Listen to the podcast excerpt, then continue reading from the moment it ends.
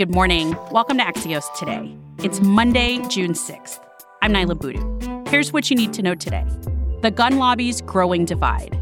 Plus, don't forget to pack your patience when traveling this summer. But first, today's one big thing America's new labor market. Almost all the jobs that were lost at the beginning of the pandemic are back. But what kind of work are we talking about? Two years into the pandemic, we're seeing more warehouse jobs and health store employees and fewer waiters and public school teachers. Axios' Courtney Brown has been reporting out what this new U.S. labor market looks like. Hey, Courtney. Hey, Niala.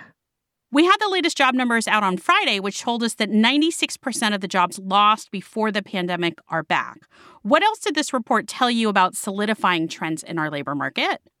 So there's a really striking gap between the public sector jobs that have been recovered and the private sector jobs that have been recovered. Looking under the hood a little bit, the private sector has recovered 99% of all the jobs it lost when the pandemic hit, but the public sector has regained just 58% of the jobs it lost when the pandemic hit. So that just shows you kind of this gaping hole we still have in the labor market when it comes to workers in the uh, public sector, teachers and and the like, you know, just have not recovered the way that the private sector has.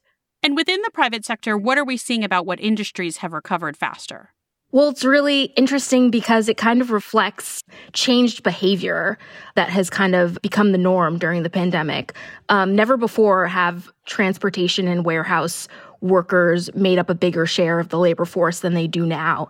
And, that makes sense, right? I mean, how much did you order online when the pandemic hit? A, a lot more, I, I presume. And so these, these sectors are having to hire up to keep up with that kind of demand. On the flip side, um, the leisure and hospitality sector has really, really lagged behind in terms of its recovery. Um, it has over 1 million fewer workers now than it did before the pandemic hit. Courtney, how much of this is about how much what workers want also changing because of the pandemic? Yeah, I think that we're really seeing workers trade up for different kind of jobs to better reflect, you know, the quality of life that they want and and higher pay. There are workers who are deciding, you know what, I want more flexibility to work from home. So they're opting to work in sectors where that can be a, a reality. And then there are some sectors where wages are really really rising and so they can, you know, maybe they were a teacher before the pandemic hit and during the pandemic and decided, well, I can do something else for way better pay and, and way less stress. And those are the kind of jobs that they're opting for. Courtney Brown is an economics reporter for Axios. Thanks, Courtney. Thanks, Niala. In a moment, we're back with how a split over red flag laws signals a shift in the gun lobby. Welcome back to Axios today. I'm Niala Boodhoo. There were seven separate mass shootings over the weekend that killed at least 11 people and injured 54 others. So far this year, we've had 246 mass shootings in this country. That's defined by the Gun Violence Archive as attacks where at least four people are killed or injured. The violence across America has led to even more urgent conversations around federal gun control legislation. But as lawmakers struggle to find common ground, powerful gun lobbies representing manufacturers and individual gun owners are growing more divided. Axios' Lachlan Markay has been reporting on how these groups are influencing legislation. Hey, Lachlan. Hey, how you doing? Lachlan, when we say the gun lobby, I think everyone thinks we're talking just about the National Rifle Association, the NRA. Yeah, I mean, they remain the foremost gun rights lobbying organization in the country, and it's not particularly close, you know, both in terms of reputation, in terms of the size of their budget, but it's also in a very precarious position right now. It's facing a lot of legal battles. There's also a lot of really bitter internal feuding, and you're seeing some groups try to sort of step up into the fold. Some of them look to be taking a bit of a softer position and more open to, you know, ongoing negotiations in Congress regarding potential new restrictions on gun ownership. And one of these other groups is the National Sports Shooting Foundation. How are they becoming a rising force when it comes to the gun lobby? The major distinction between NRA and NSSF is the NRA represents individual gun owners. Those are its members, and it has millions of them. That makes it very potent politically. NSSF is the trade association representing the industry. So they represent firearms and ammunition manufacturers, distributors, retailers, basically up and down the, the entire industry associated with firearms in the United States. And that changes the incentives a little bit when it comes to policy. And we're seeing that bear out a little bit in the ongoing debate. Right. And so we're seeing this with red flag laws. Where does the NRA stand versus the National Sports Shooting Foundation when it comes to these kind of policy changes?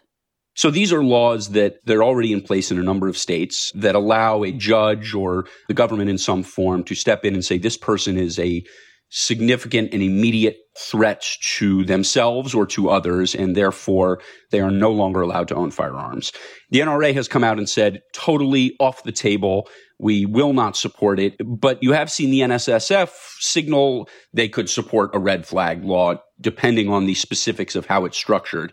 Now, they have flatly opposed other measures that have been discussed that would be a little um, stricter, things like universal background check legislation or a federal assault weapons ban. But red flag laws are one area where you're potentially seeing some segments of the gun rights uh, movement, the gun rights lobby say this is potentially something we could get on board with. So then how significant to your mind? It sounds like it's not even fair to describe it as a divide, but how significant is it that the American gun lobby may not be completely united at this point? Uh, well, I think it is significant, and I think there is a divide that goes a bit deeper than just this one issue because the constituencies that the NRA and the NSSF represent are different, the political incentives for those organizations are different. And the NSSF at its core is a business group. And so the break that we've identified here, I think, is a symptom of a larger trend in corporate America of becoming much more highly attuned to political, cultural, social, public pressure on these really divisive issues. Um, we've seen it on things like racial justice, voting rights, education, corporate uh, government relations departments are extremely sensitive to anything that's going to uh, essentially alienate an entire side of the political divide. I think that's bearing out not just on those other issues I mentioned, but also on the uh, on the gun issue. Um, hence, NSSF taking a bit of a softer line on this. Lachlan Markay covers money and influence in politics for Axios. Thanks, Lachlan. Thank you. One last thing before we go today. Thanks to Erica Pandey for filling in for me while I took a few days off last week. I was in Miami and ended up traveling back to Washington during the first name storm of this hurricane season, Tropical Storm Alex. I have flown in and out of the Miami International Airport dozens of times over my entire life, and I've never seen a security line as long as I did on Saturday, as Alex dumped more than a foot of rainfall on some parts of South Florida. There were already more than 7,000 flights that were canceled last weekend over the Memorial Day holiday, also because of bad weather and labor shortages with the airlines. I fly a lot. My advice, as it turns out, is the same as my colleague Joann Muller's for summer travel. Book direct flights whenever possible, enroll in programs like TSA PreCheck to avoid longer security lines, and try to not take your travel frustrations out on the people around you. We'll put a link to Joann's story in our show notes. And that's it for us today. You can text me your tips for summer travel or other feedback to 202 918 4893. And to make sure you don't miss an episode, make sure you follow us on whatever your podcast platform is. I'm Niala Boodhoo. Thanks for listening. Stay safe, and we'll see you back here tomorrow morning.